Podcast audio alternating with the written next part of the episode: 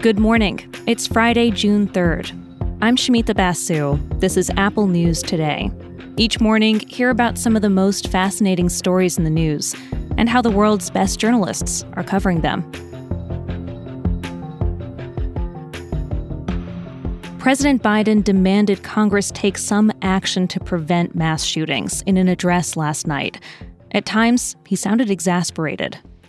Over the last two decades, more school age children have died from guns than on duty police officers and active duty military combined. Think about that. More kids than on duty cops killed by guns. More kids than soldiers killed by guns. For God's sake, how much more carnage are we willing to accept? How many more innocent American lives must be taken before we say enough, enough? He talked about his recent visits to Uvalde, Texas, and Buffalo, New York. We spent hours with hundreds of family members who were broken, whose lives will never be the same. They had one message for all of us do something. Just do something. For God's sake, do something. Here's what Biden is saying he wants done. He called for Congress to ban assault weapons, or at the very least, raise the minimum age to buy them from 18 to 21. He called for expanded background checks and increased liability for gun manufacturers that would allow for them to be sued for gun violence. Soon after Biden's evening address, a man in Iowa shot and killed two women in the parking lot of a church before turning the gun on himself. Another shooting yesterday in Wisconsin left two people injured.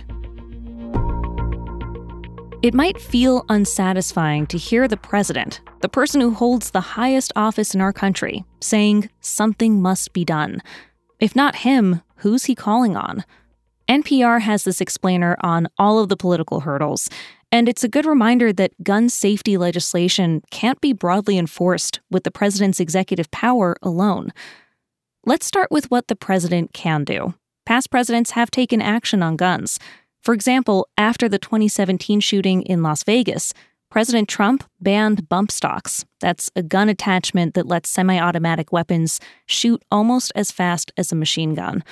President Obama used executive power to add more regulations around gun purchases. And so far, President Biden has signed several executive orders tackling ghost guns and braces on AR 15s. But experts tell NPR realistically, these presidential orders have done little to curtail gun violence. The real action has to come from Congress.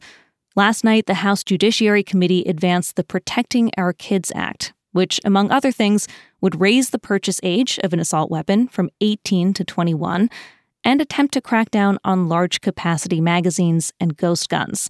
But it got no Republican support, and it likely won't pass the Senate.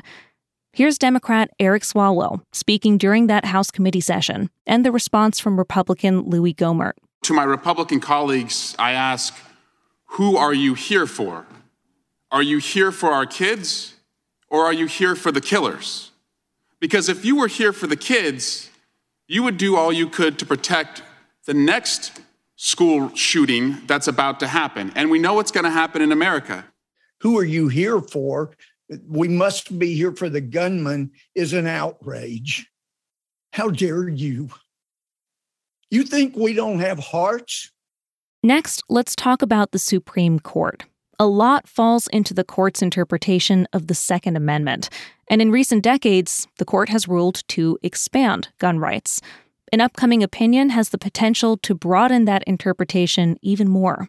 The court will decide whether to strike down a New York state law that places restrictions on carrying concealed handguns in public. NPR goes on to talk about other political barriers to change, like lobbying from pro gun rights organizations. But here's an interesting one that they listed a culture of hopelessness. One gun control advocate told NPR the U.S. has started to see gun violence as a norm, which gets in the way of change. Now, there is something that disrupts that culture of hopelessness. In the days after these types of shootings, the public support for gun reform goes up. 538 crunched the numbers on this. There tends to be an uptick in the number of people who want to see some kind of action on guns in the immediate aftermath of a mass shooting, especially among Republicans. But as media coverage tapers off, so does support. Politicians who want to see gun violence prevention laws know that their window of opportunity is small and it's closing. That's why many of them keep saying the time to act is now.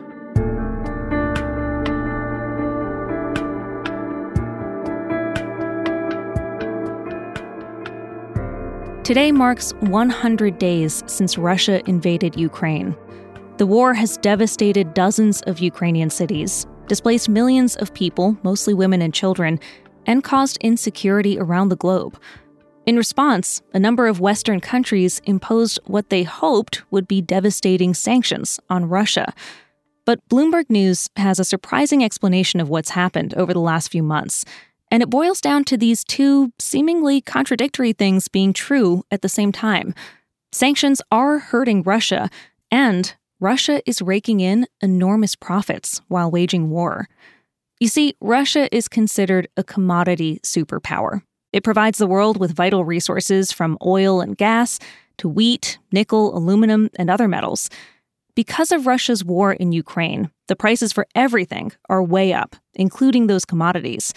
In other words, the rest of the world is helping to pay for Putin's war.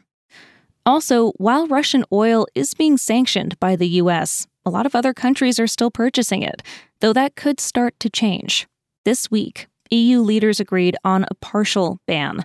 Here's European Commission President Ursula von der Leyen at a news conference on Tuesday. Council should now be able to finalize a ban on almost 90% of all Russian oil imports by the end of the year. Just to give you a sense of what's at stake here with oil dependence, Russia is expected to bring in about $285 billion this year from oil and gas revenue alone.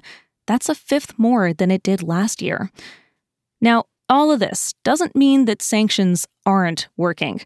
Here's Bloomberg reporter Julian Lee on Bloomberg TV sanctions will certainly have an impact. They're not going to cut it to zero in any sense. Um, I don't think we should write sanctions off as a failure simply because they don't cut Russia's export earnings to zero. They will have an impact. Sanctions are having a chilling effect on Russia's economy in general. Dozens of companies have pulled out of the country. Industrial production and retail sales are suffering. GDP contracted 3% in April and Russia's on track to enter a deep recession. But for now, at least, rising commodity costs are putting money in Russia's coffers and cushioning the blow that sanctions were meant to deliver.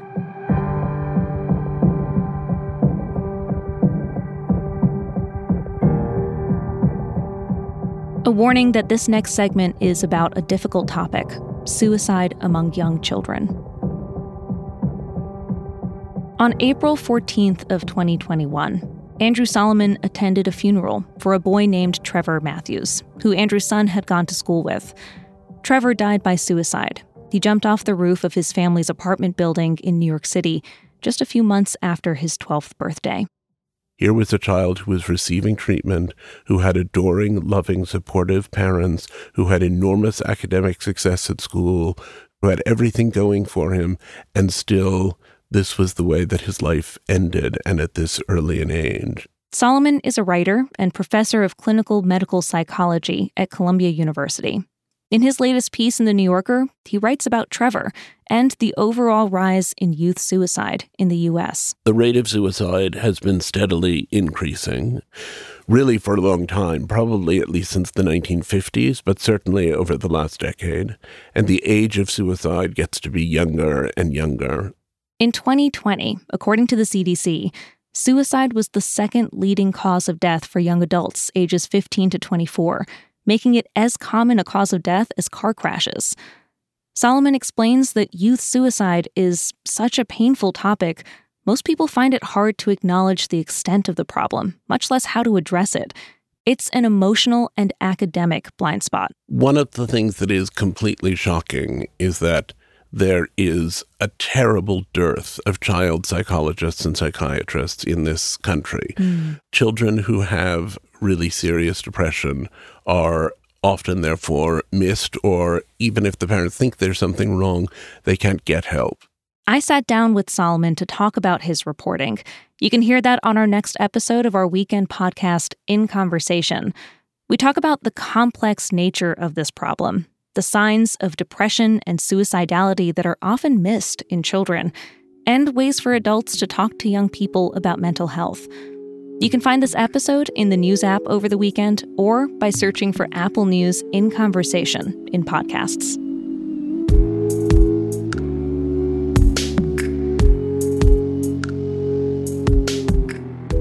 Some of you may have been watching the first game in the NBA Finals last night, but I'm going to go ahead and say it. There was an even better sporting event on TV the Scripps National Spelling Bee. And last night, things got intense. For the first time ever, it went to a spell off. Maieutic, Maieutic. M A I E U T I C. Chalicothere. C H A L I C O T H. That's 14 year old Harini Logan. She was ultimately crowned the winner in what will go down as one of the more dramatic nights in bee history. Okay, let me explain what a spell off is. You see, typically the winner is decided when there are two competitors left and one of them correctly spells two words in a row and the other doesn't. Except last night, neither of the finalists were getting it, so they went to a spell off.